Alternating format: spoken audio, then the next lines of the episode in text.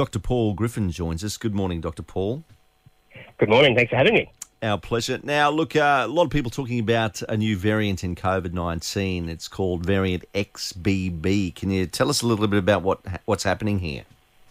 Yeah, there's actually quite a few of these sort of new subvariants we're following closely. XBB is one that's a bit of a concern because it's got a, a, heap of mutations that do mean that protection from past vaccination or infection is reduced slightly. And, you know, this is a variant that's in over 35 countries now and including our own. So we do need to watch it carefully. And, you know, we don't want to alarm people about these new subvariants. The simple message is you just need to do the basics well. And, you know, that's going to be the case moving forward. And the most important thing is to be up to date with your vaccines. And there, there is a second Omicron variant, BQ1. What's what's the difference?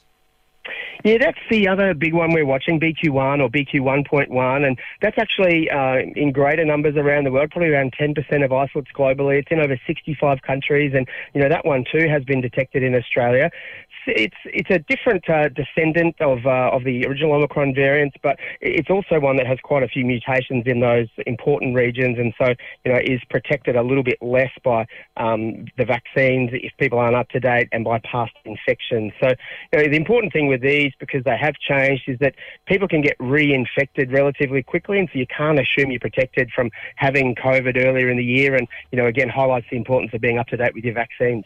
Well, you know, like I've, I'm triple uh, vaccinated. Some people, we have we got a fourth and a fifth yet? What's the what's the story?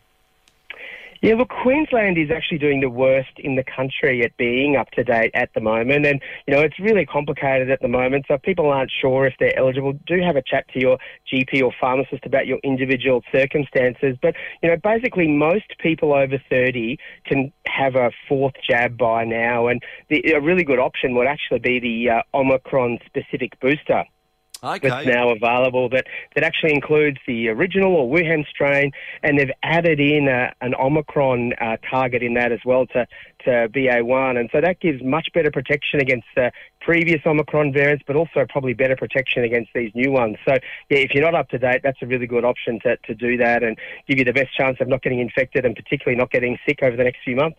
And also uh, with boosters and what have you, have they come up with a tablet as such um, instead of a, an injection? Is that the latest or what? Look, there's heaps of work on second generation vaccines, including a lot that wouldn't have to be given by needle and syringe. And, mm. you know, I've trialled a few of those. I trialled an oral vaccine here in Brisbane uh, not that long ago.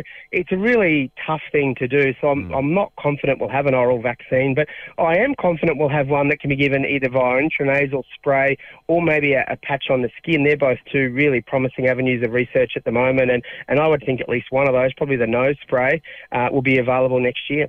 All right. Well, thank you so much for that. So the message is go get your booster shots, right? Exactly right. Be up to date with your vaccines. And also, if you get symptoms at the moment, a lot of people are telling me that they, they're assuming it's not COVID because there's not much around, and that's definitely not the case. So if you do get symptoms, get tested and stay home till you're well. All right, Dr. Paul Griffin, thank you. Pleasure. Thank you.